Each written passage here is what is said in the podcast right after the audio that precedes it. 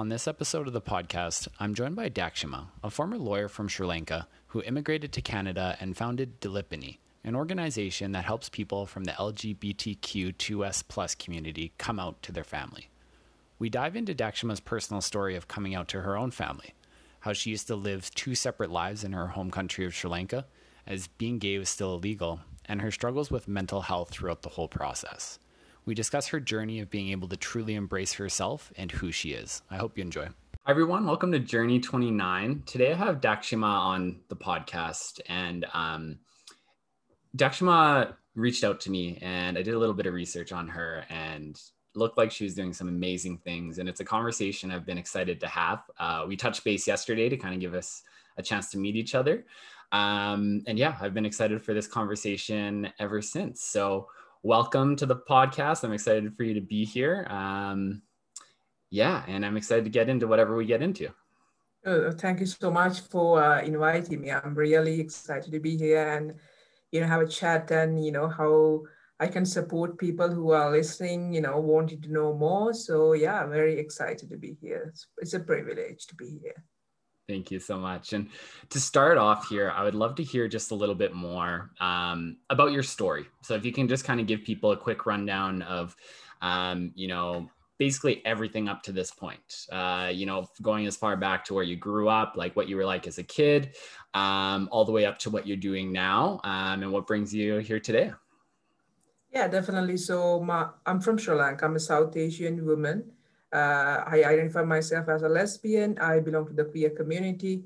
My home country is Sri Lanka.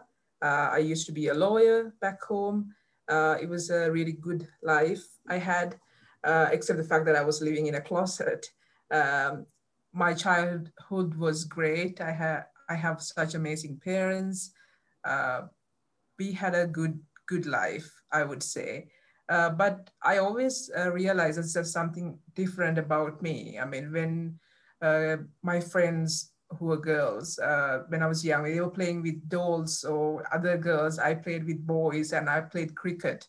So I was just the odd child. I was very social. I was talking to kids and I was a very sociable person, but I knew I was different, but I couldn't really pinpoint what was what. When I grew older, I realized that I'm attracted to women, but I'm like, what is this? Because I don't know whether you know, Jared, that in Sri Lanka, if you are gay and, doing that sort of kissing a woman or whatever, those sort of the normal things that we do in the West, you basically go to jail. In the criminal code, it's stated that it's called unnatural acts. You basically go to jail for 10 years. Wow. So I didn't know that till I was a lawyer. I mean, it's not like public knowledge because nobody really talk about those things. It's such a taboo in the society. And I grew up in a normal household where, people consider heterosexuality is the normal life. My parents and my uncles, aunts, my grandparents, everybody, looked at it in that way. You are a girl, so you go to school, and then you get good education, and then you find a man and marry and have kids and grandkids, so on and so forth. That's the expectation. My parents were not pushing me towards that, but that was the expectation. It was when I was realizing there's something weird about me, I thought, because everybody's having boyfriends at the age of 16 or something. And I was I didn't have any. And I was thinking something's wrong with me. Yeah. And there's no place to check that out. There was the internet and all that, but you don't really go online and check those things. It's not a thing. I thought there's something, honestly, I thought there's something wrong with me. Yeah. My childhood. It's sad to think back.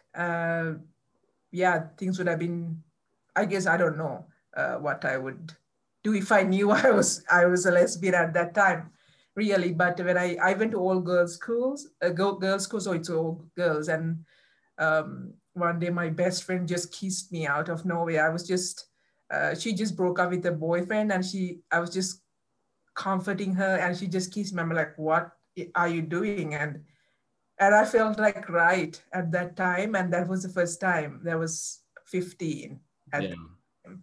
And that was the first experience that I had. And I'm like, this is nice. But we had to like hide from everybody, can't really hold hands or anything. It's just girls everywhere just looking at you as if you're like a weirdo.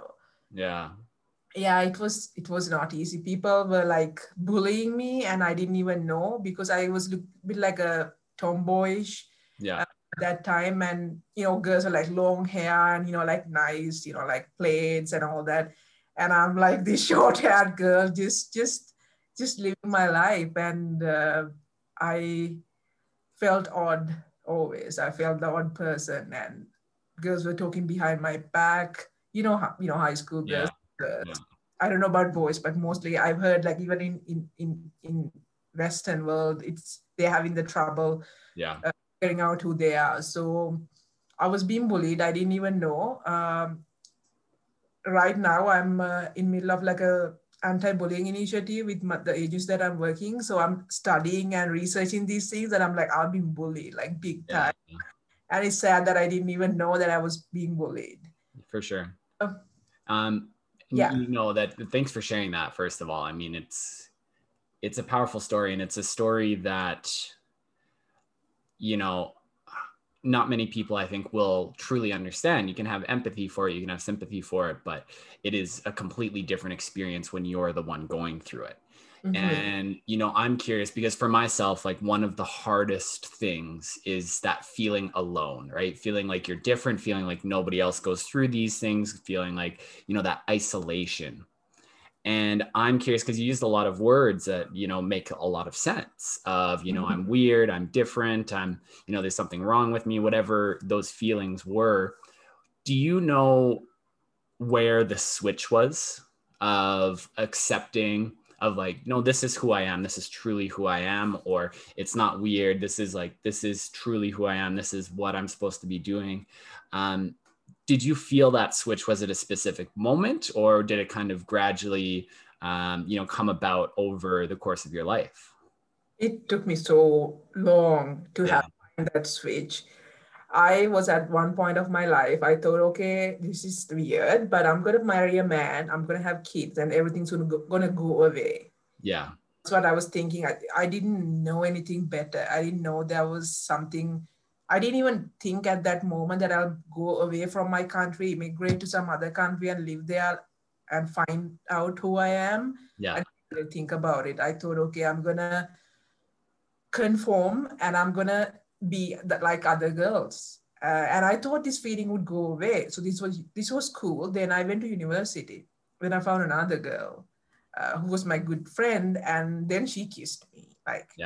All like bisexual girls that now I come to think of it, like they're like experimenting with this tomboyish looking girl. Yeah. And I really realized that. And then I'm like, okay, so it's keep happening to me. Like, why is this keep happening to me? How can I run away from this? Yeah. Just to like marry somebody and just this curse, I thought it's a curse of some sort that would go away from me. She left me too. She was my good friend, then she stopped talking to me at one point, and then the next day I saw her with a boy. And I'm like, okay, like really, this is like, okay, now you sort of use me to like experiment, right? So then I became a lawyer, and I'm like, okay, this is it, like I can't be like really do this anymore. I had to really be serious about my life. This is a professional person now, right? So I can't just fool around. That's what I thought about it myself, honestly. And I went to the courthouse, and there was this woman who I later heard that there was like a rumor about me that, I'm into girls and all that. I don't know how they knew or anything. It was not like nobody knew, honestly. Yeah. And then she approached me.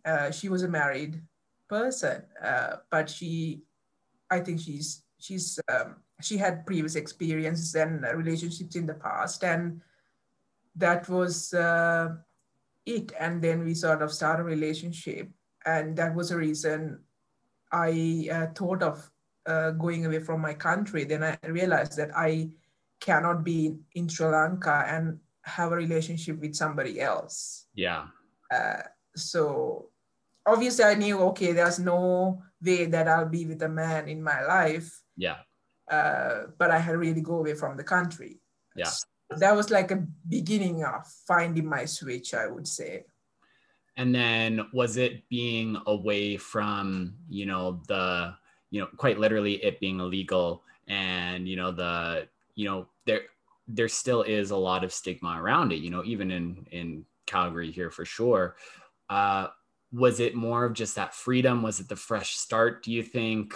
You know, like what was it that really allowed you to step further down that path when you came here?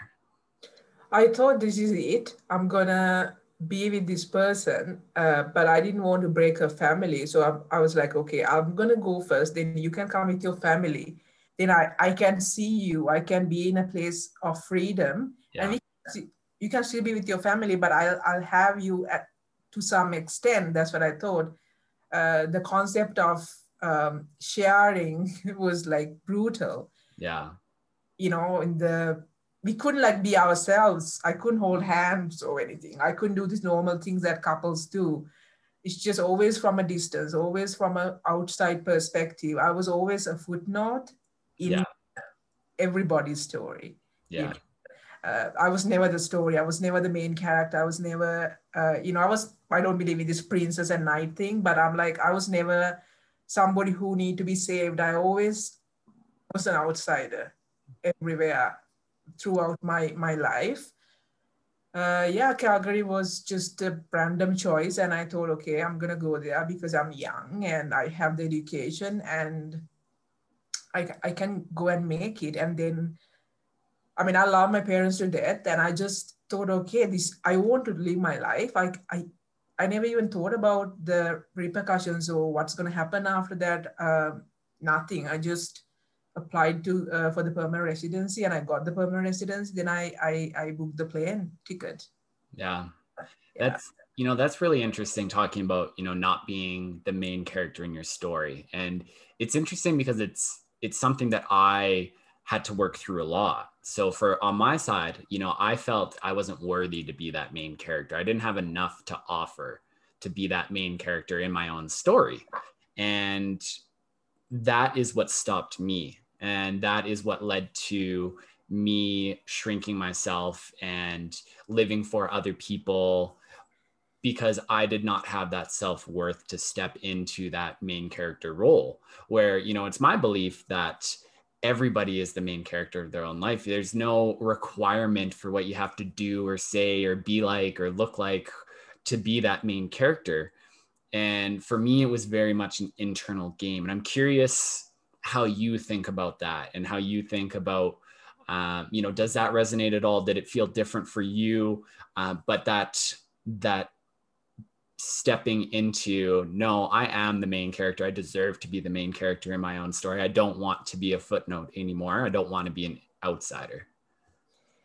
It took more time to realize that, but I went there at some point of my life. But so by this time I was with this person for like 5-6 years. So it was like a lot of time to from your life to be dedicated to somebody else. And still, as you said, I'm not the main character, right? So then I came to Canada and everything was different here. You have to look out for yourselves. There's nobody to like hold hands or like say everything's going to be all right. Like, I remember crying at North Hill Mall, like middle of North Hill Mall, because I just broke down one day. I was crying because I'm like, what am I doing here? Yeah. Went to university to do law, and they're like, you have to go back to school from the start. And I'm like, what? Because I was so like wanted to get out, I didn't really did my research, which is very unlikely of me, because I always, when it comes to my life, I always make sure that I'm in a safer place. But I mean, they say love is blind, which I'm literally the example of that. It is blind. Yeah.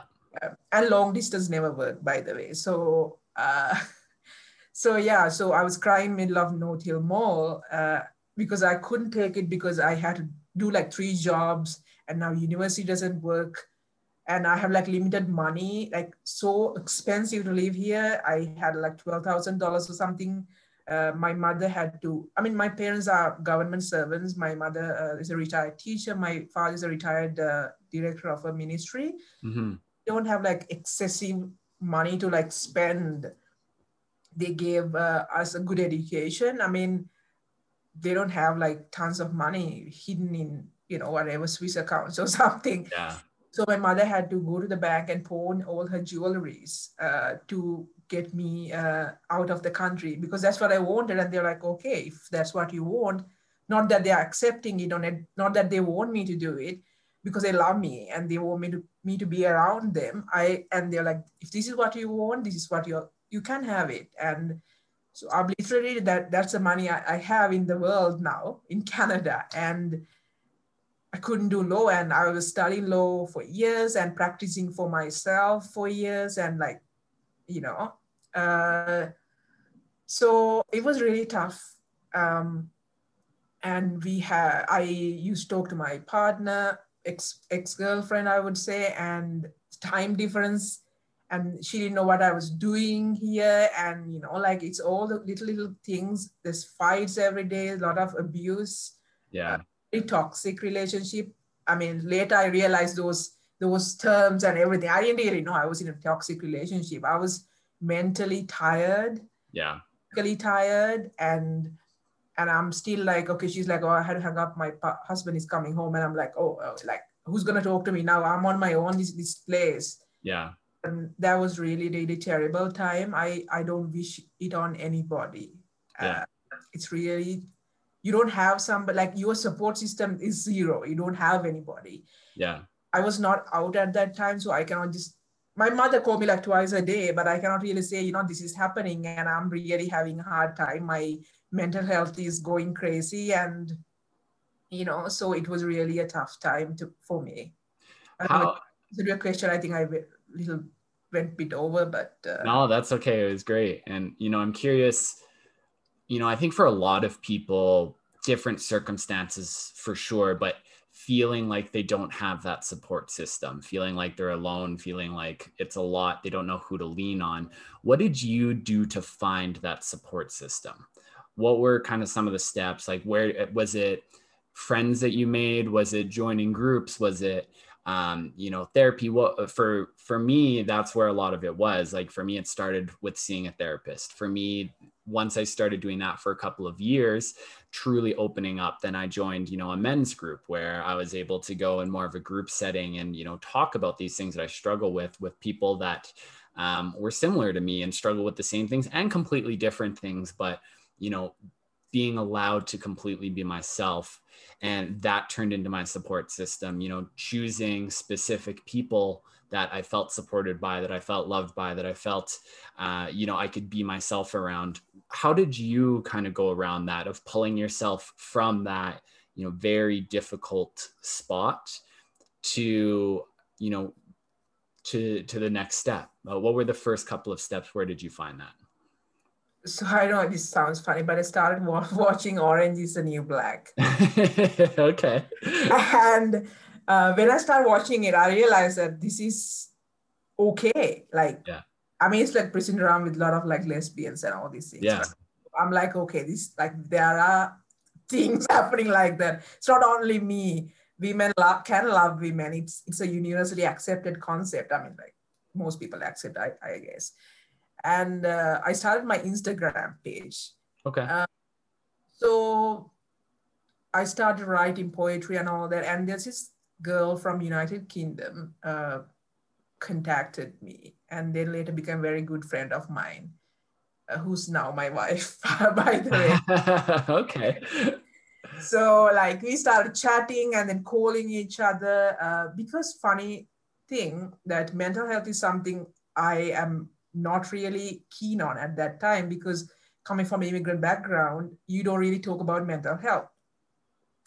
I don't know about other immigrants. I can talk for myself. You're supposed to be strong. You're supposed to go for it. You're supposed to be resilient. You know, all those words that are strong. And you're not supposed to go and talk about your mental health to a doctor. Then it's not a darn thing. You are a weakling. Yeah. That's what in back of my mind. I can't really talk about this. And so I was talking to my good friend then from United Kingdom, and she's like, you are not funny anymore. You used to laugh. Now you're not laughing anymore. You are just not making any funny comments about me. I'm very, very chatty person. I'm very open up person. Yeah. She's like, you need to go and see a doctor. I'm like, are you crazy? I mean, like, why should I feel fine. I mean, so at this time I was working night shifts, going to university and going through this relationship trauma and everything. Like, but I felt like, I felt like zombie. I think at that time, I was just suppressing. And because my good friend forced me to I went and see my family doctor, and he had this questionnaire and he was asking me questions, and I was just answering like tons of questions. And he's like, Dakshima, I think you have like mild depression at the time. And I'm like, okay, what does that mean? Do I have medication all my life? I don't want to do that. And he's like, you don't have to. It's just a temporary thing. It's like a chemical imbalance. It's nothing serious. It's just you are going through so many things right now, and you feel numb, and it's completely normal. It's just perfectly all right. Another thing I couldn't talk to my support system here is the fact that I had immigrant friends. I cannot really talk about my mental health with them. I cannot talk about my sexuality with them. So I was just talking like daily things, but I couldn't really open up myself. So I really was struggling to find my footing here and find my people here. Yeah. Then one of my classmates in school said there's this place called Center for Newcomers. Where there's this program for LGBTQ folks. You have to go there and talk to one of the counselors or something. Then I was like, shame. Like I had to book a counselor. Like, who are these? I had to like out myself to this unknown man. And so anyway, after a lot of like forcing, I just looked up and okay, it's not far. I can go in the C train. And I went there, and there was this counselor called Boban, who's become a very good friend of mine. And he's a teddy bear. He's like a tall guy, a guy with like hugs. Yeah. He did was hug me. He said, "Welcome. You are loved here. You are welcome here." And that was the first time I felt, I'm finding my switch. I'm finding my footing here. I feel loved. To some extent by this strange man. Yeah. That was a profound moment, I would say, in my life. For sure. And it's interesting how, sometimes such a small gesture, when you look at it from, removing yourself from it, a hug and saying you are welcome and you are loved can mean the whole world, and is actually the biggest gesture that you could receive. And those small little things can mean so much to people, and that's huge. And talking about something that you brought up of that idea, if you need help, if you need to see a therapist or a counselor or a doctor, that you are weak. And I can't speak for the immigrant side of things, but I definitely felt that for myself as well, of I need to be fine.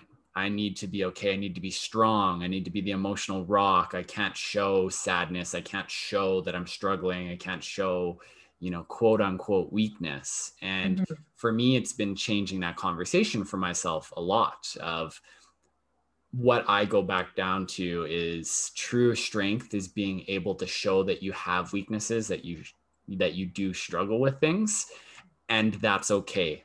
And that doesn't make me any less of a person. And I can work through those. I will work through those.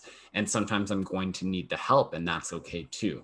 And stepping into those and owning those was such a foreign concept to me, especially as a man for myself. That was very, very tough. Mm-hmm. Yeah. So definitely, I mean, we live in a world that, you know, such toxic positivity and everything's fine, you know, like a rosy glasses and all that. But life is more than that.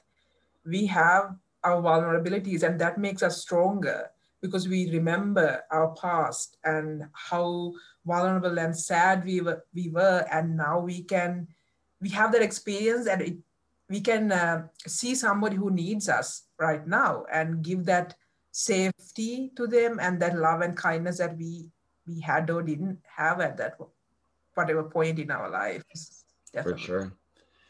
And so have you come up to your family now? Yes. Are you okay talking about that and that experience, definitely. How it came about? Yeah.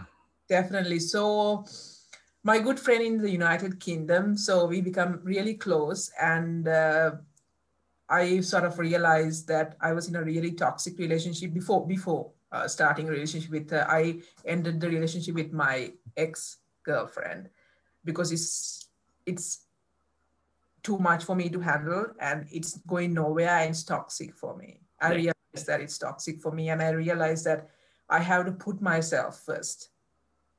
And the girl from the United Kingdom was wanting to put myself first in her world and giving me her everything. And so when I started the relationship around 2018, beginning of 2018, I called my mother and I said, I'm not the person you thought I was. I'm not into men.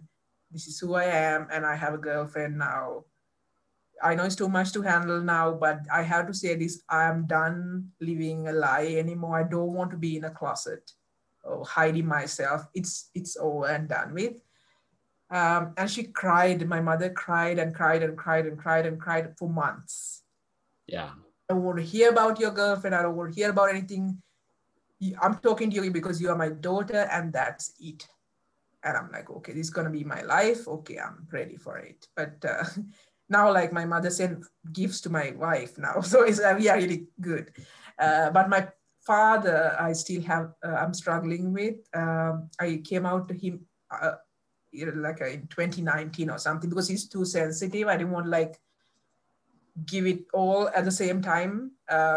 And he was really disappointed in me, and he still is. And we had such a great relationship with each other. We were like buddies. I was his wing woman, we do things. Because my father has two daughters, me and my sister, so he never had a son. So I'm the son he never had, but he never said that out loud, but I was always there for him. He's utterly disappointed in me. And I recently told about my partner and everything, and he is just sort of oblivious. He doesn't want to hear about it, which is really hurting me because I want their love and acceptance. My mother is willing to, go beyond those norms and everything because she loves me and she wants the best for me. And she knows my partner is doing that for me. She left her country and her everything, and she's living with me. We got married in 2018 and, it's all that. But I mean, my father is not willing to forgive me, I would say. And I'm not regretting that. I'm not regretting coming out to them. I just want this lie to be over. It's like a nightmare before that. Never end. It's like a Groundhog Day. Every day is treacherous. But yeah, that's my reality right now. I'm with a wonderful woman, and I'm truly happy to have such a supportive partner, and they have to just get over it, I think, whoever it is, because this is who I am, and I'm so proud to be who I am, and I have found the switch, and I have put myself first, and I'm always pat on my back, good on you, and that I did for myself. Nobody could do it for me. I had to find the right time, right words, right space, and come out and do that for me. And there's a time and place for everybody.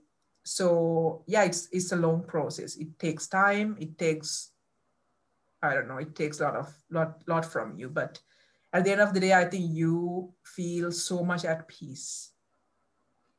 Yeah, I don't know if it feels like this, but instead of the constant pressure, the constant hiding, the constant lying and, you know, not truly being yourself, I can only imagine how heavy that becomes and how hard that is.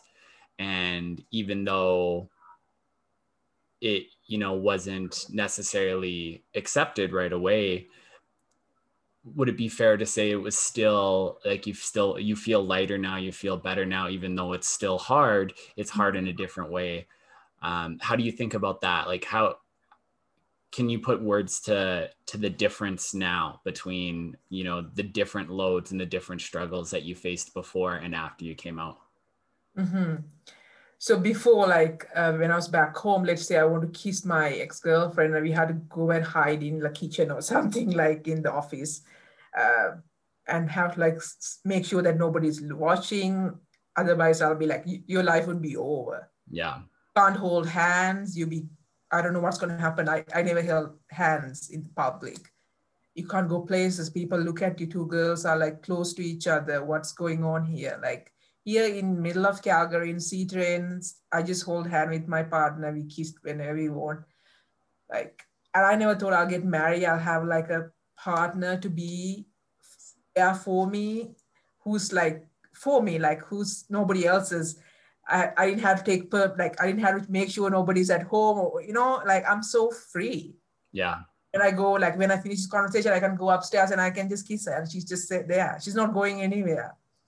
You know, that feeling that there's somebody for you, who's yours, you know, like it's such a great feeling and you're living a normal life. It doesn't matter you are heterosexual, you know, lesbian, gay, that's the partner you are living your life with. And that's a relationship that you're having. Doesn't matter you are a man who loves a man or a woman who loves a man or whatever, that's a relationship. And I have a great relationship with my partner and somebody to love and be loved. I think that's the best thing in the world.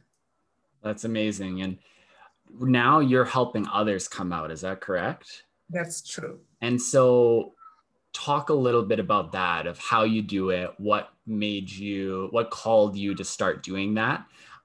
You know, maybe some of the experiences, kind of, you know, just any sort of context around it. I'd love to hear more about that. Definitely. So I was coming out and I was just seeing how difficult it is for people to come out, especially with the conflicts and the struggles with their families. I have seen that with my friends, you know, people whom I know, that when they come out, that sometimes they have to severe that they have to have like a relationship with their families gone because of the faith or because of the beliefs or whatever community, or I don't know what it is, but different reasons. And I've realized that this is my story, you know, they are living my story. And that's where I wanted to do something for them. And I started sort of like a guidance or some consultation, I would say. It's called Dilipani. Dilipani is my middle name. In my language, that means guiding lamp, guiding light. When I was coming out, I didn't have that, except for Boban, I would say. I didn't have somebody to hold my hand and say, everything's going to be okay. You know, you are fine, you are loved and understood and you are okay, there's nothing wrong with you. There was not very many people were there to tell that to me. I remember, you know, some of my immigrant friends were praying for me when I came out to them, you know, there's something wrong with me, you know, you're possessed by devil or whatever, right?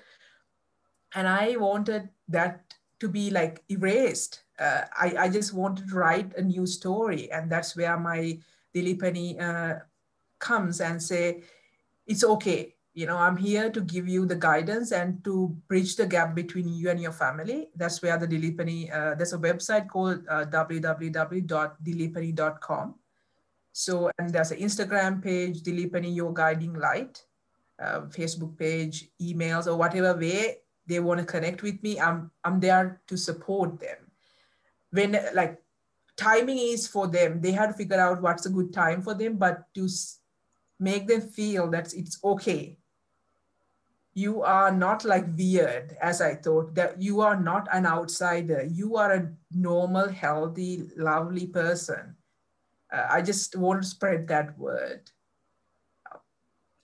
Yeah, that's amazing. I think that's so true, right? You're not broken. There's nothing wrong with you. There's, it's not the stories that you've been told your whole life. You don't need to be cured. That's huge. And, you know, I'm curious to, how much, or if any, because I don't know, do you, how much work do you do with families of people that are coming out, or, you know, even just taking it the way of, if somebody listening here has, you know, a friend or a relative, a child, whatever it might be, that has recently come out and they're struggling with it, but they want to support. What have you kind of seen on the people around someone who comes out? You know, what can they do to support that person? What can they do to support themselves? And any just kind of perspective that you can share on the people around that person. So let's say I just came out and I have nobody, and only one friend knows that I'm a lesbian. Okay. And so you are my friend. So what are you going to do? So I would say, just listen and love me unconditionally. And that's it. That's all I wanted. That's all that person who just came out. They're scared, they're lonely, they're vulnerable. They are between like a rock bottom and like hard place, you know, they're like in such a delicate situation, and they're all over the place. They just want somebody to hold their hand and say, everything's going to be fine. You don't have to say many words, just be there for them. That's all they want. And when they are ready, they'll go for the next steps. Like, you know, maybe, you know, talk to their parents or talk to the brother or whatever that next step would be for them. And you can't rush it. You can't, you know, do anything about it. Just be there for them. That's what they want. That's what I would have wanted. Yeah, that's huge. And it can make such a big difference, just knowing that you have someone there for you and someone that you can trust, and somebody, like you said, that loves you unconditionally. Now, I know that you do a little bit of work with the Calgary Police Service, I believe. Can you talk about that a little bit, how that came about and what specifically you do there? Yes. So I work at Calgary Police. Diversity unit has like a, gender and sexual diversity advisory board. So I remember Constable Diana McElroy is the one who's in the coordinator for that. And I remember meeting her like 4 years ago or something in one of the workshops. And I sort of told my story in that workshop, and she came and talked to me, and she wanted me to be part of that advisory board. That was like 4 years ago, and I was not ready. And I said, I talked to her, but I was like, I was not even out to my parents at that time. So I was not like very, like, not feeling great about it. And I think 6 months ago or something, I called and I said, I'm ready now, you know? And she's like, yeah, oh, we got an opening now. Why don't you just join us? And then I went through the interview process, and they thought I was a good candidate. So what we do, we work closely with Calgary Police and we sort of help them out, because that's such, the society or the community thinks the police is like a place of like power, and they won't understand you know, sexual minorities, diversity and things like that. We are changing that norm, what people think. So there are like 8-10 people in the board, and we sort of help them out, figure things out, working closely with diverse groups. Such a great initiative. Yeah, I'm very proud to be part of that. And I'm also part of Calgary OutLink. Okay. They actually invited me to be part of their board. So Calgary OutLink has been in Calgary for like since 1970s. So they are working closely with, again, you know, LGBTQ2S+ community. So Very happy to be there and doing that good work. I'm pretty new in the board. I just started last month, but very happy and glad to be part of that. That's so amazing and so important to have those initiatives to, you know, yeah, again, almost just bring them to light. That's a big one for me, is talking about them, working with them, you know, not keeping them in the dark, not hiding these issues and confronting them. So it's just amazing to hear. You know, as we kind of wrap up here, I'm curious, is there anything that we didn't get to talk about that you wanted to bring up or anything like that?